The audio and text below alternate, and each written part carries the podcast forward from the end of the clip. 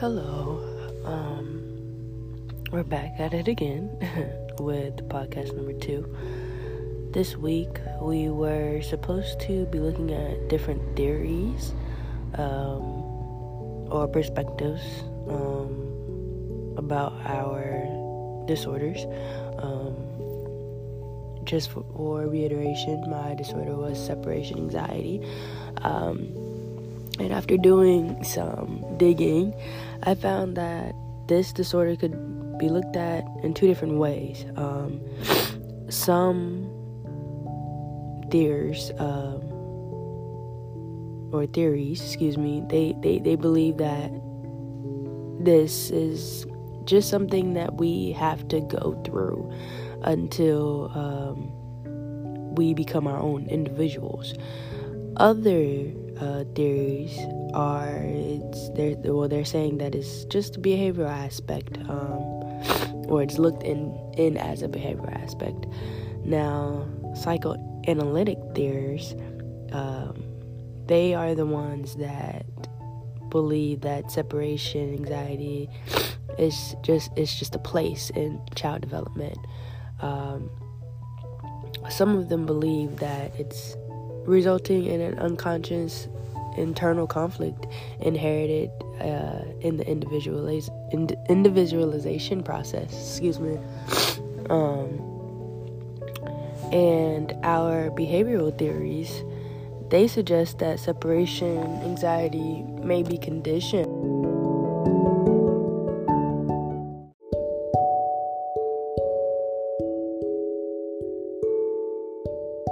Natural fears, fears that they just you know.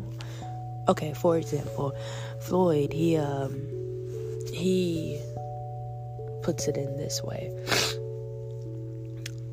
A mother and a baby. So the protecting mother she's the prototype in the situation of anxiety and then he compares it to the fear of the well the fear the baby would have when the mother leaves um, for him, the anxiety, it comes from two factors. The physiological fact is initiated at the time of birth, but the primary traumatic situation is the separation from the mother. Um, the theory is primary situation of anxiety resulting from separation from mother, and it plays a role in comparable to the natural fears. Now, there are pros and cons to both um, theories or perspectives. For the first one, um, I believe that it's a very um, straightforward theory. Um, it's very easy to understand. Um, but it kind of had some loopholes in it. Um, I mean, for example, although it's very simple,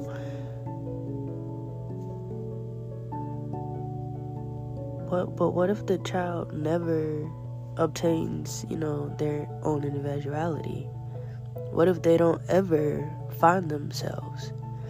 Will they suffer with this for the rest of their lives? does this theory still stand? Like I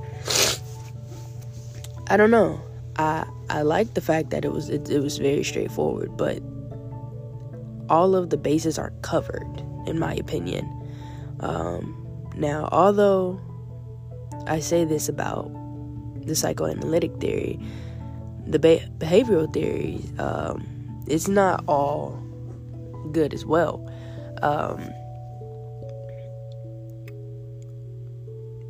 there's for, for me um, some some of these children they might show an increased separation anxiety resulting of traumatic events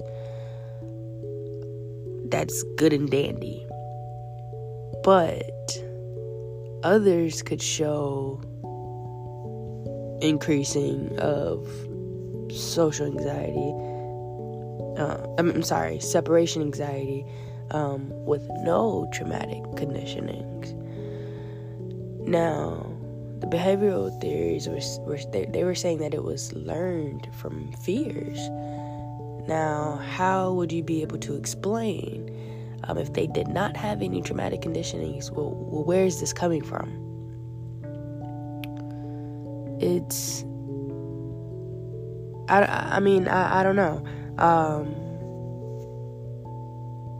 I, I would need more. I can understand, you know, if if their their result it, it's coming from their their fears, their their traumatic conditioning. But if there's nothing there, then what?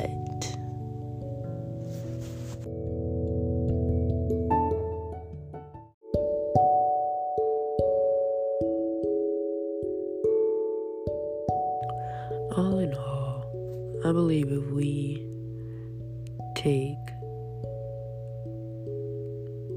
certain things from both of the theories and, and put them together, we would have a more fundamentally sound um, theory. Um, because we have to be able to explain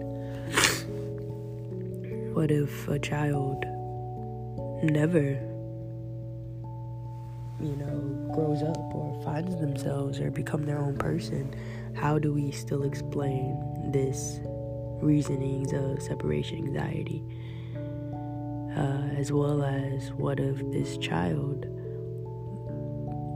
is, is not truly afraid. They don't have their own uh, like they didn't have any triggers but they are still suffering from this separation anxiety. Why so? Or how so i should say. Um, I believe if we take both of those theories though and put them together, then it would it, it would it would be better. Thanks for your time.